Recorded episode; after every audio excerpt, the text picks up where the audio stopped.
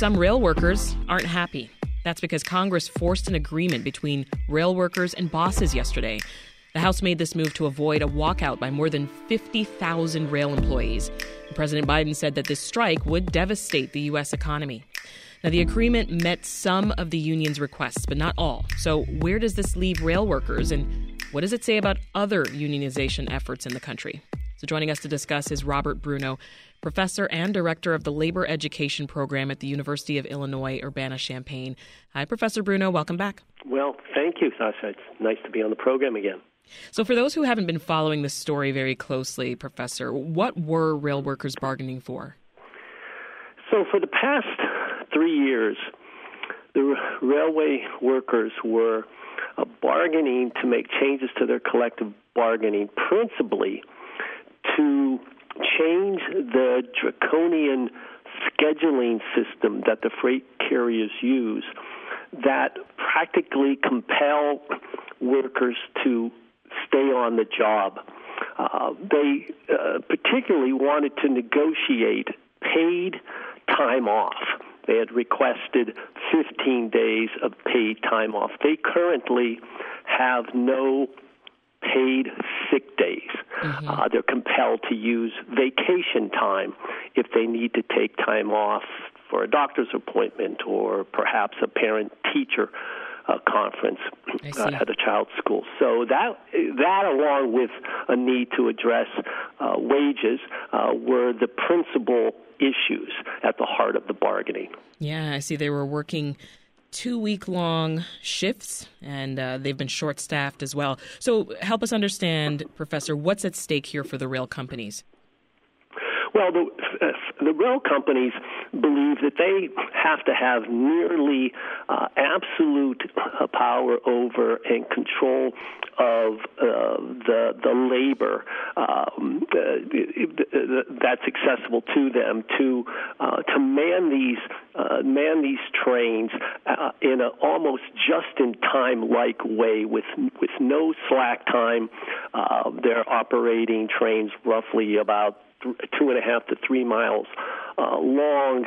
Uh, these trains have gotten much longer over the years, and they feel that they have to have maximum control over the ability to place a worker on a job and keep a worker on the train. Mm-hmm. But they're operating these trains now at about uh, a third less, 30% less uh, of the employees that uh, that that uh, worked for the freight carriers uh, about a, a, a decade ago, and so they see it simply uh, as as a form of control over the labor force, and uh, they do not want to hire additional workers. That cuts in obviously to their uh, bottom line, mm-hmm. um, uh, and and they see it as just a uh, you know a serious challenge to their managerial authority. Yeah, to that end, this this showdown between rail workers and their bosses, it's been going on for about six months. and a strike was averted earlier this fall. So yesterday's agreement, that was the, the culmination of months of tension. Mm-hmm. Uh, now let's get into the details of the agreement, Professor. What's in it? Th- did the unions get what they wanted? So you know, to be to be clear, there, I mean, there really isn't an agreement, right? I mean, the parties haven't uh, negotiated uh, an agreement, but the imposed uh, settlement uh, that uh, Congress. Uh, uh, that the House voted on yesterday um, would provide the, the uh, workers with a pay increase. looking back to 2020 and then going forward a couple of years, um, along with one additional day off, um, and that falls far short of what the uh, workers were uh, asking for. So there are some improvements in terms of compensation um, and some other uh, smaller pieces uh, uh, that the parties were negotiating, uh, but the, but the imposed settlement does not include the paid sick days that the union had requested. And again, they had proposed uh, 14 days, uh, and the counterproposal on the part of the freight carriers was not 10, it wasn't 7, but it was actually zero. Um, Now, a second piece of legislation that the House approved would, through legislation, mandate that the freight carriers provide seven paid sick days. So uh, they they simply took the midpoint uh, and proposed that in the second piece of legislation. Now that's something the workers would accept. Uh, however, the freight carriers uh, are uh, are opposed to it, uh, and they see it uh, as a imposition uh, and, and an intervention on the part of the government into how uh, the, the how the employer would would run their their their union. So, without that second piece of legislation also being approved, um, this is going to really come down as a um, as a serious blow to the workers because it's going to be a, yeah. a very business friendly. So, why was Congress able to step in here? Like, what's the Railway Labor Act, and how did they use it? Yeah, it was passed in 19- uh, 26, and uh, it was passed because in the latter part of the 19th and in the early part of the 20th century, there were some really uh, significant uh, uh, disputes in the railway industry. There were national railway strikes. A number of them uh, were were very were very violent, um, and and so Congress acted um, by passing this law.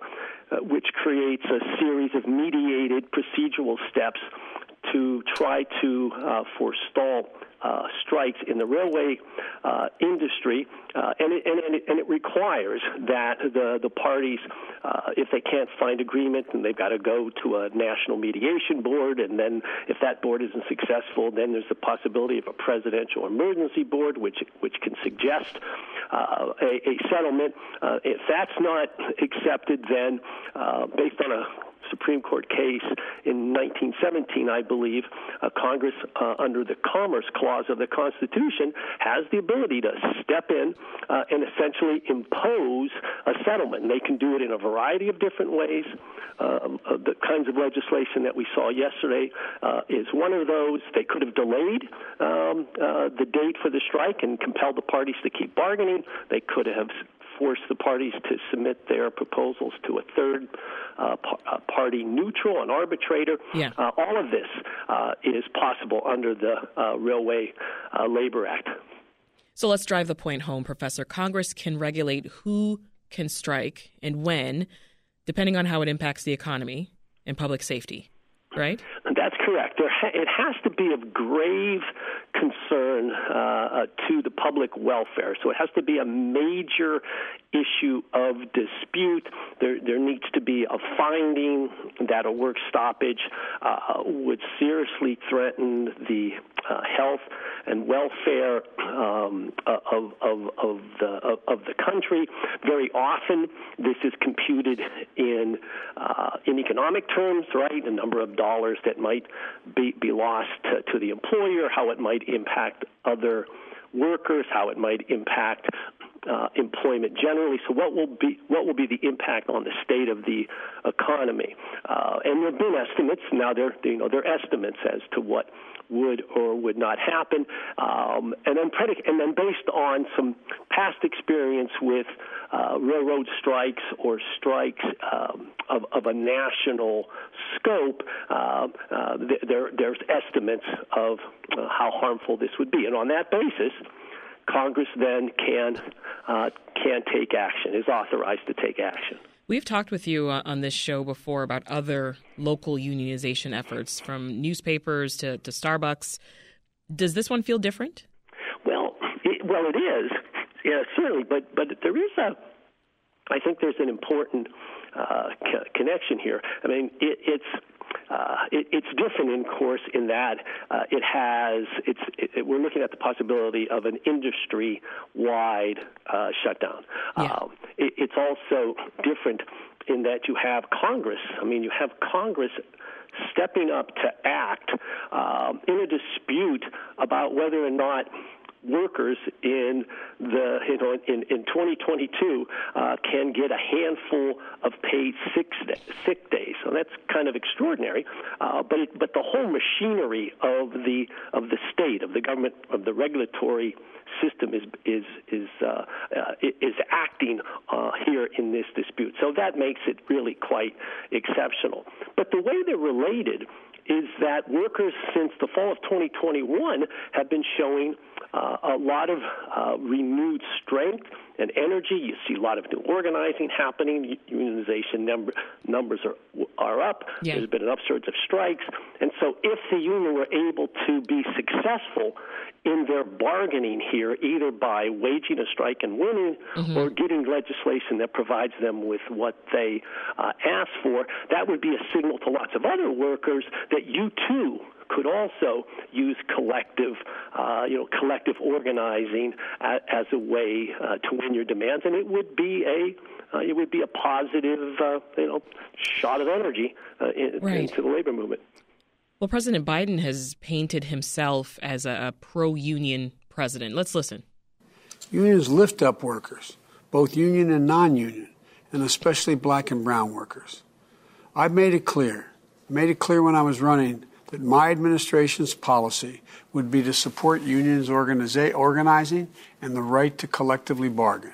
So Biden gave that address in February 2021. That was when workers in Georgia were voting on whether to organize their workplace. Do you think that his stance on the rail worker dispute changes the narrative that he's a pro union president?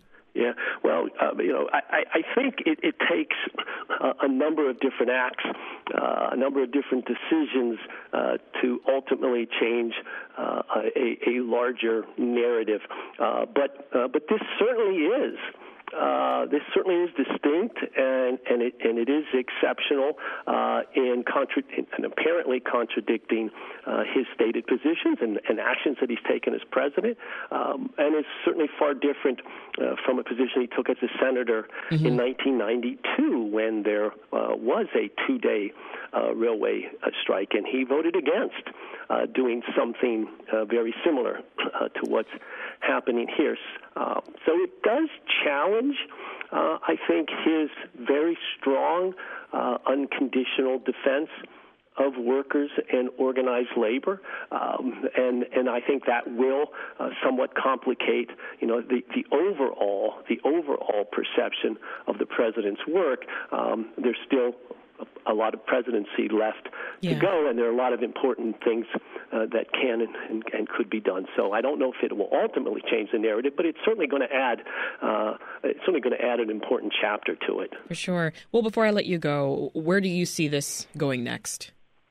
Uh, well, I, I think it's it's you know it's it's highly unlikely um, that that second piece of legislation that would grant the additional uh, or that would grant the seven days uh, of uh, of paid sick uh, will pass through the Senate. We'll see if that happens. If it does, uh, then uh, in, in effect these workers will will remain on the job with the benefits that they uh, that they had fought for and had bargained for.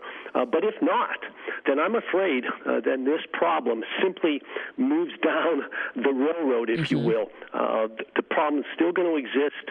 You're going to have workers very unhappy. You're going to have them working in abusive situations. You're likely to see more workers leave the industry. And by the way, they've been bargaining for three years to try to bring changes to this contract, but this problem goes back to about 2006, where there have been countless studies, surveys done to address scheduling problems yeah. that expose workers to fatigue. So I'm afraid the problem is simply going to be pushed down the road mm-hmm. and simply become aggravated. That's Robert Bruno, professor and director of the Labor Education Program at UIC. Thank you so much. Thank you.